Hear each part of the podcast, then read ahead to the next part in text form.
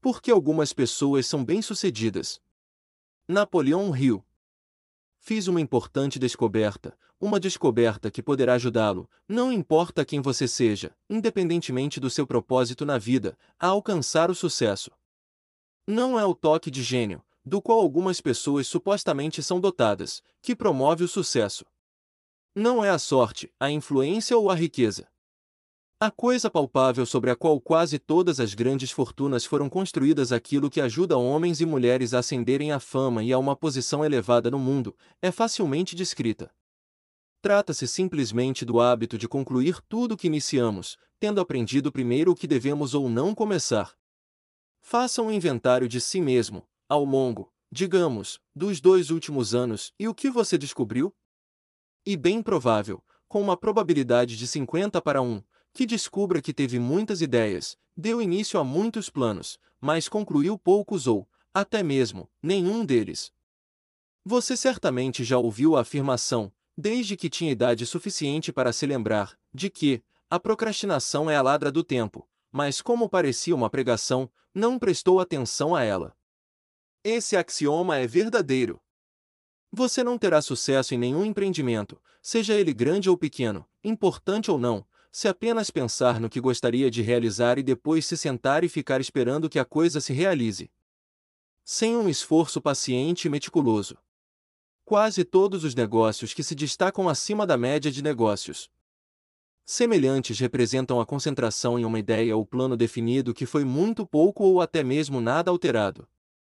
As redes de fast food, por exemplo, são formadas com base em um plano definido por meio do princípio da concentração, com o plano em si sendo simples e facilmente aplicável a outras linhas de negócios. O ramo dos automóveis nada mais é do que a concentração em um simples plano, ou seja, oferecer ao público um carro durável e resistente pelo menor preço possível, conferindo ao comprador a vantagem da produção em massa. As grandes companhias de vendas por catálogo representam algumas das maiores empresas de comercialização no mundo, tendo sido construídas com base no simples plano de conferir ao comprador a vantagem da compra e venda em grandes quantidades, bem como a política de que os clientes ficariam satisfeitos ou receberiam o dinheiro de volta. Outros exemplos de um grande sucesso de comercialização foram construídos com base no mesmo princípio, adotar um plano definido e em seguida aderir a ele até o fim. No entanto, para cada grande sucesso que podemos apontar em decorrência deste princípio, encontramos milhares de fracassos ou quase fracassos onde nenhum plano desse tipo foi adotado. As ideias incompletas não se desenvolvem.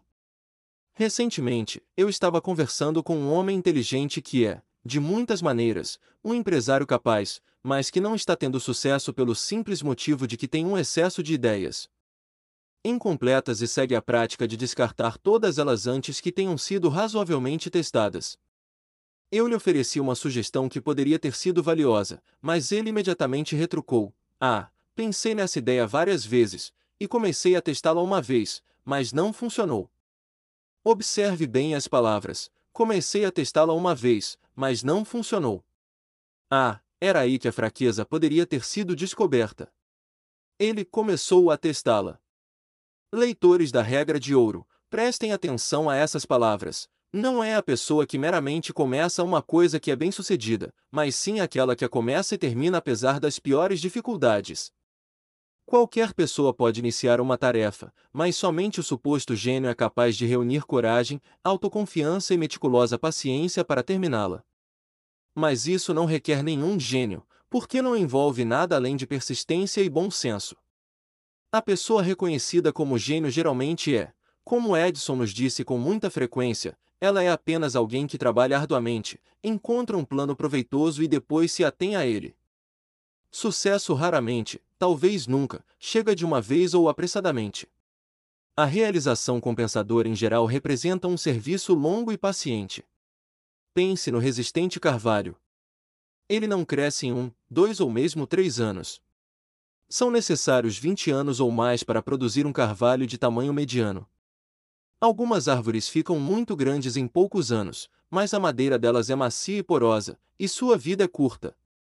A pessoa que decide ser um chefe em um determinado ano, muda de ideia no ano seguinte e se dedica à área financeira e, no próximo, se envolve com o ramo de seguros de vida, esta mais propensa a ser um fracasso nos três setores, ao passo que se aderisse a um deles durante três anos poderia ter produzido um sucesso bastante razoável.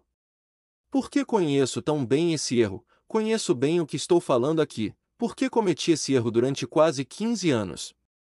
Sinto que tenho perfeitamente o direito de adverti-lo de um obstáculo que poderá dificultar o seu caminho porque sofri muitas derrotas por causa dele, portanto, aprendi a reconhecê-lo em você. O dia 1 de janeiro, o dia das resoluções está se aproximando. Reserve esse dia para duas finalidades e é bem provável que você tenha proveito por ter escutado este artigo. Primeira, adote um propósito principal para si mesmo para o próximo ano e, de preferência, para os próximos cinco anos, e registre por escrito esse propósito, palavra por palavra. Segunda, decida que a primeira diretiva no programa desse propósito principal seja algo assim: no decorrer do próximo ano, determinarei, o mais rigorosamente possível, as tarefas que irei executar do começo ao fim para ser bem-sucedido, e nada que aconteça me fará desviar do meu empenho. Em terminar todas as tarefas que eu começar, quase todas as pessoas têm inteligência suficiente para criar ideias, mas o problema da maioria delas é que essas ideias nunca se expressam em ação. A melhor locomotiva do mundo não vale um centavo, e tampouco arrastará um quilo de peso, enquanto a energia armazenada no domo do vapor não for liberada na válvula reguladora. Você tem energia na sua cabeça, todo ser humano tem, mas não a está liberando na válvula reguladora da ação. Não a está aplicando por meio do princípio da concentração nas tarefas, as quais, se concluídas, o colocariam na lista daqueles que são considerados bem-sucedidos. Até onde sou capaz de determinar, a principal objeção ao álcool é o fato indiscutível de que ele tem a clara tendência de tornar a mente humana confusa e inativa. Isso é suficiente para condená-lo, porque qualquer coisa que retarde a ação de uma pessoa, ou a liberação da capacidade por meio do hábito de concentrar a mente em uma tarefa até que ela esteja terminada é prejudicial para o bem-estar dela.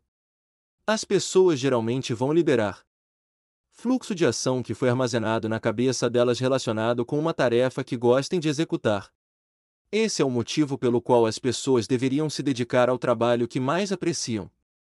Existe uma maneira de convencer essa sua mente maravilhosa a ceder a energia dela e derramá-la na ação por meio da concentração em algum trabalho útil.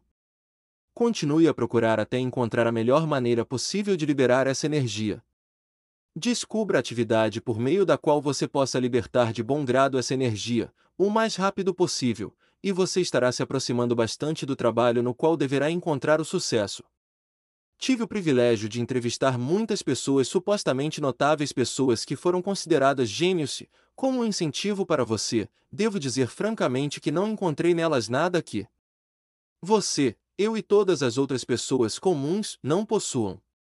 Elas são exatamente como nós, não são mais inteligentes às vezes são até menos, mas o que elas tinham que você e eu também temos, mas nem sempre usamos, era a capacidade de liberar a ação que estava armazenada na cabeça delas e mantê-la concentrada em uma tarefa, grande ou pequena, até que fosse concluída. Não espere se tornar um perito em concentração da primeira vez que tentar. Aprenda primeiro a se concentrar nas pequenas coisas que você faz apontar um lápis, fazer um embrulho, digitar uma mensagem e assim por diante. A maneira de alcançar a perfeição nessa maravilhosa arte de terminar tudo o que se começa é formar o hábito de fazer isso com relação a todas as tarefas que executar, por mais insignificante que ela seja. Quando você menos esperar, ele terá se tornado um hábito regular e você o estará praticando automaticamente, sem esforço. Que importância isso terá para você? Que pergunta inútil e boba, mas preste atenção à minha resposta, significará a diferença entre o fracasso e o sucesso.